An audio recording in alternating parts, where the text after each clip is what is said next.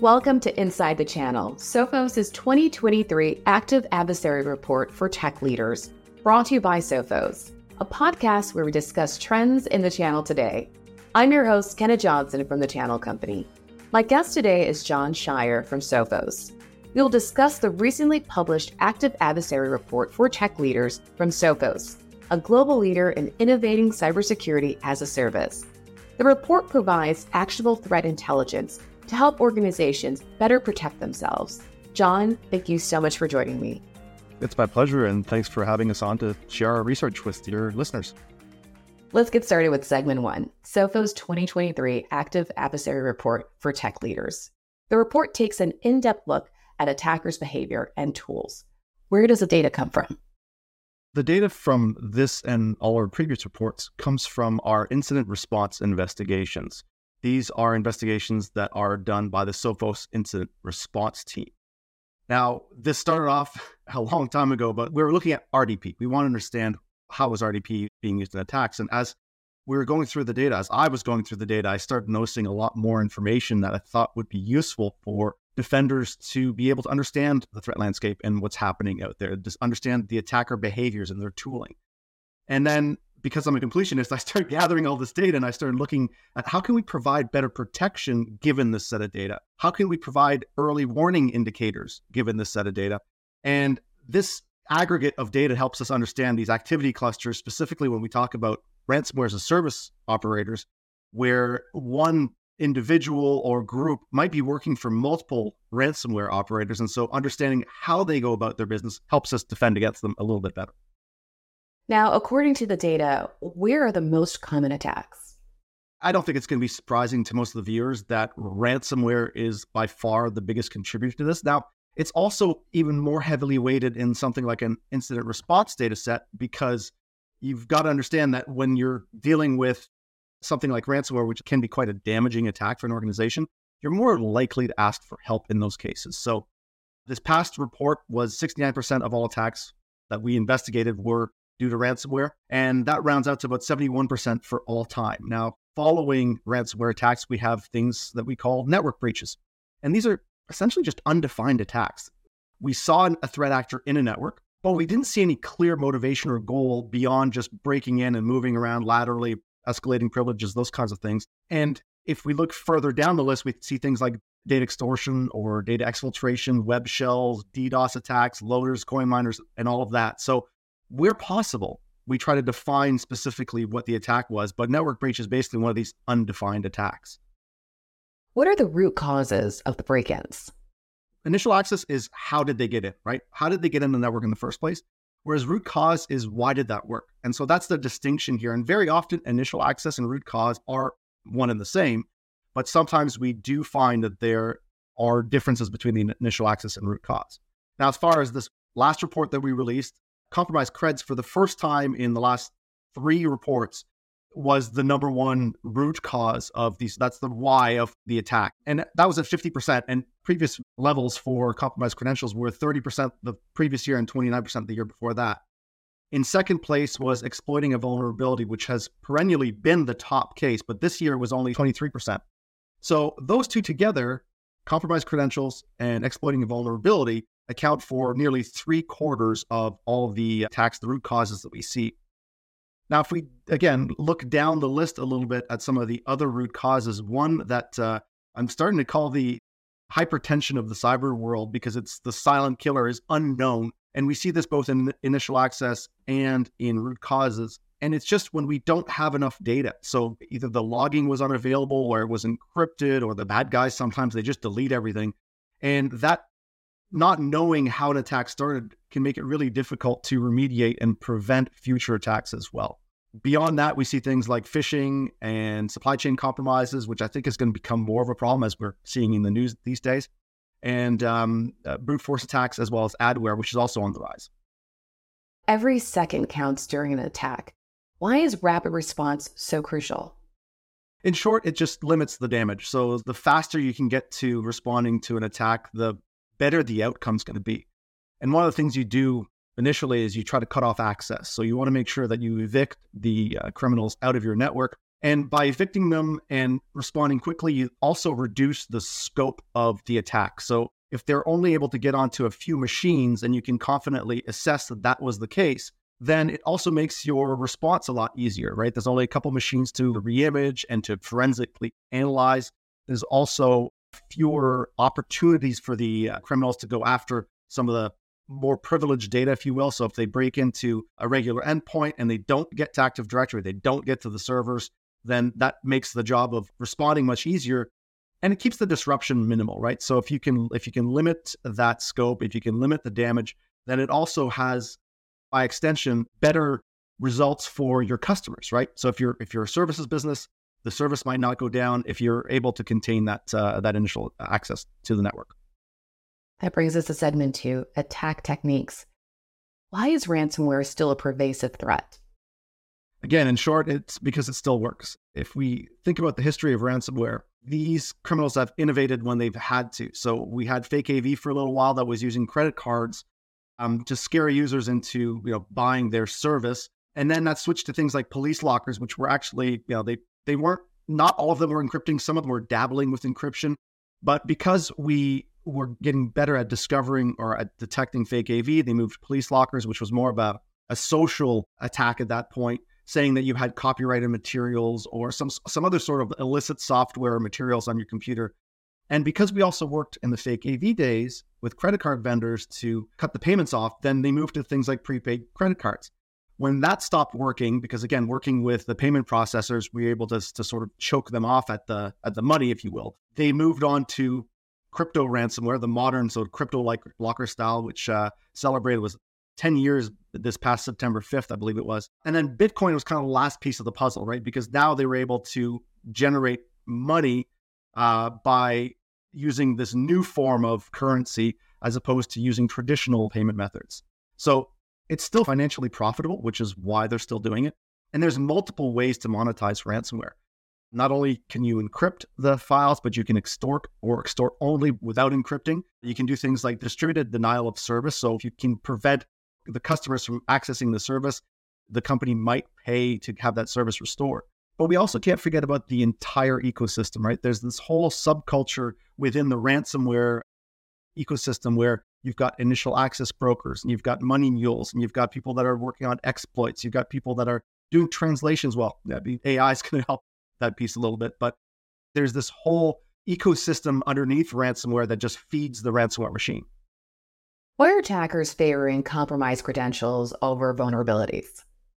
In this past report, we saw that compromised credentials did rocket to the top, but it's not conclusive that this is, in fact, the new paradigm. And I'm now just starting to do the second half of 2023, or starting starting on that piece, and so we'll see where that shakes out.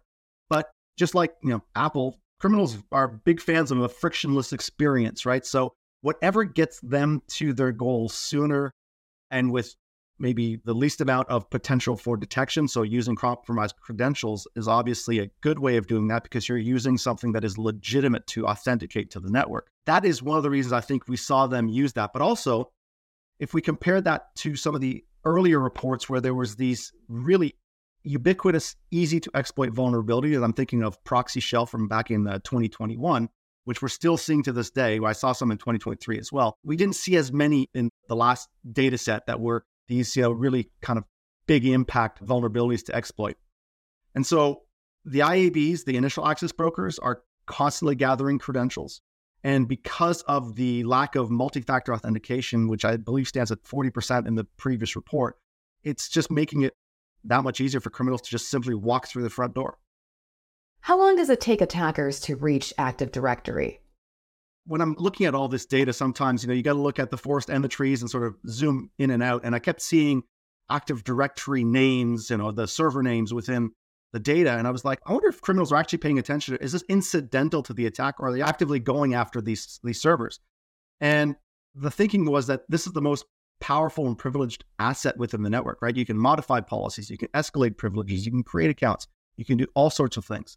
And what I found was that uh, in 58,762 seconds, or 16 hours, around 16 hours, um, the criminals were going from what we identified as the start of the attack, so the initial access, to Active Directory. So that's fairly quick when you consider that um, you know dwell time is shrinking, and when you consider just the time frames that are involved here, it's less than a day.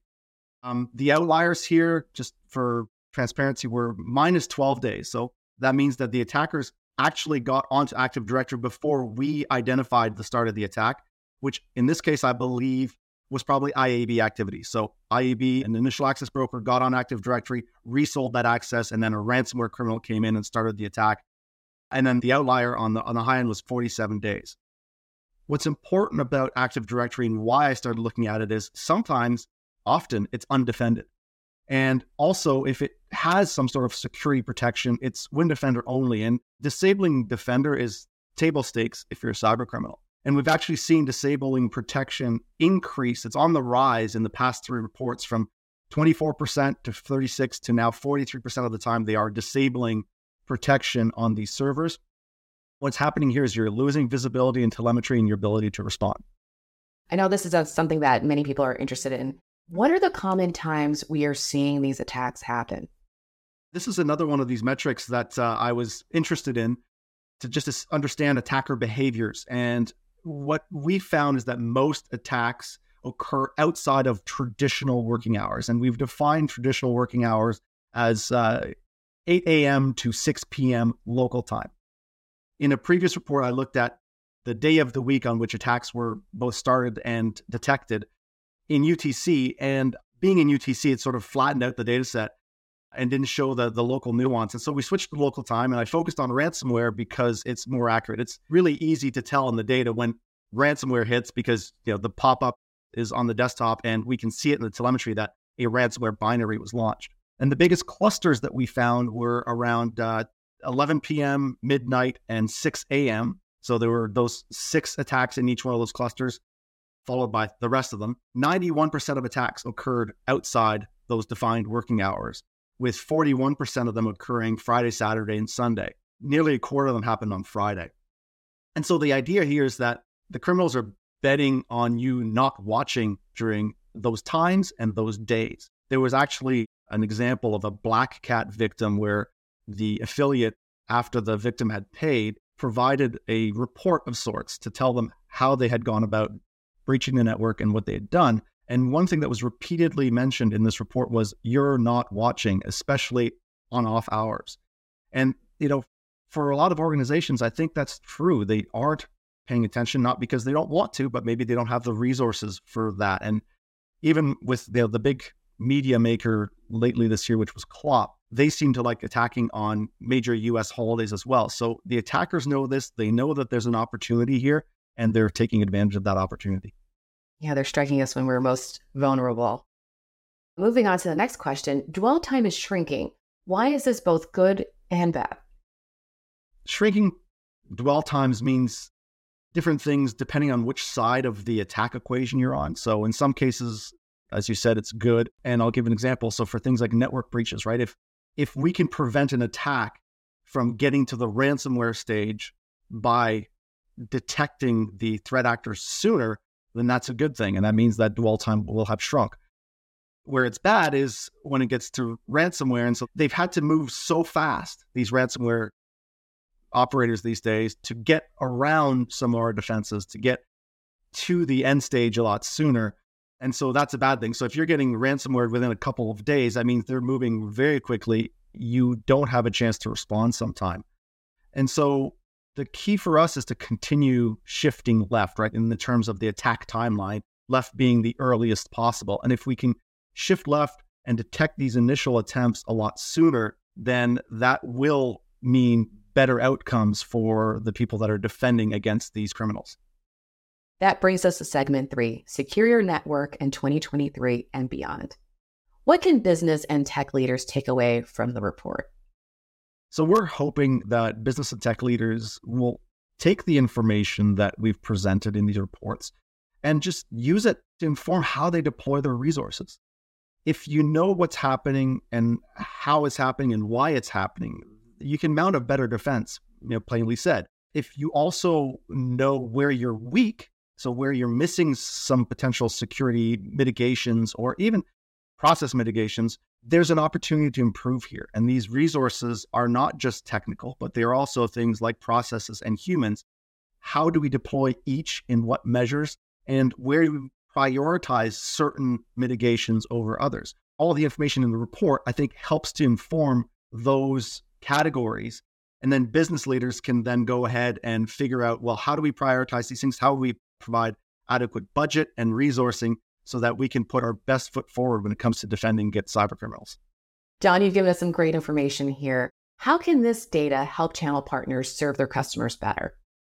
Channel partners generally know their customers really well, right? They work with them on an ongoing basis over a variety of different IT projects, not just security. So they have a broad picture of how the customer is able to respond.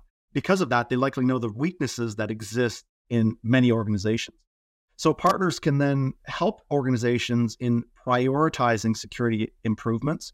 They can help them in choosing the right security controls or process controls that they need to put in place.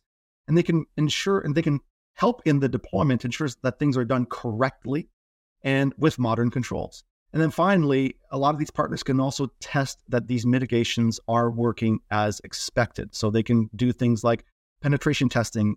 They can work with the customers, maybe if they're working with a third party penetration testing firm, they can then work with them to understand the results and then rinse and repeat, figure out where are we still weak, where do we need to make improvements, and how are we going to make those improvements. How do XDR and MDR increase your ability to detect attacks sooner? Secure, monitor, and respond, right?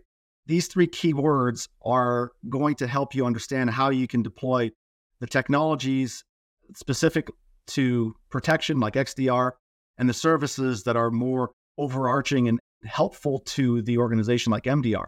So, secure means have the technology in place to prevent attacks in the first place uh, have the processes in place. I've said processes a few times now. Let me give you an example. So, for a lot of the business email compromise scams that we see out there, you know, you get an email or a phone call that says, "We've changed our banks from this bank A to bank B. Please direct all payments to bank B."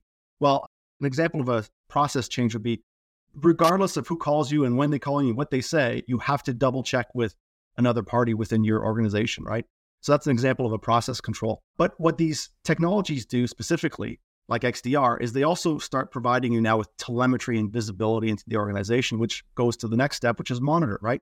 Collect this telemetry, collect all of it everywhere, and know what you're looking at. Understand what everything means. You may have to, you know, lean on some experts for that. But understanding what it means then can help you detect signals, which is where we get to the response bit, right? So using that telemetry to spot security events and then having a plan for specific security events. So organizations may already have a plan for things like, you know, if the data center catches fire or floods, and they might have a plan for, you know, sort of like a cyber attack writ large, right? But do they have a specific plan for what to do in the case of ransomware, in the case of data extortion, in the case of a coin miner, right? The responses to these things are different. And so you must have forethought to go through those planning exercises and make sure that you have a plan for the specific event. tom thank you so much for all that great information. How can we learn more? Head on over to news.sophos.com. Over there, you can find all sorts of news on the products and services that Sophos offers as well as some of the other security news that we offer from uh, you know the general news that we're seeing out there to deep technical analyses of specific threats specific attack campaigns and threat actors and if you want to learn more about the active adversary reports that we've published as well as the forthcoming one that's due out in november just search for active adversary when you're on news.sophos.com that concludes inside the channel sophos' 2023 active adversary report for tech leaders brought to you by Sophos. I'm your host, Kenna Johnson. See you next time.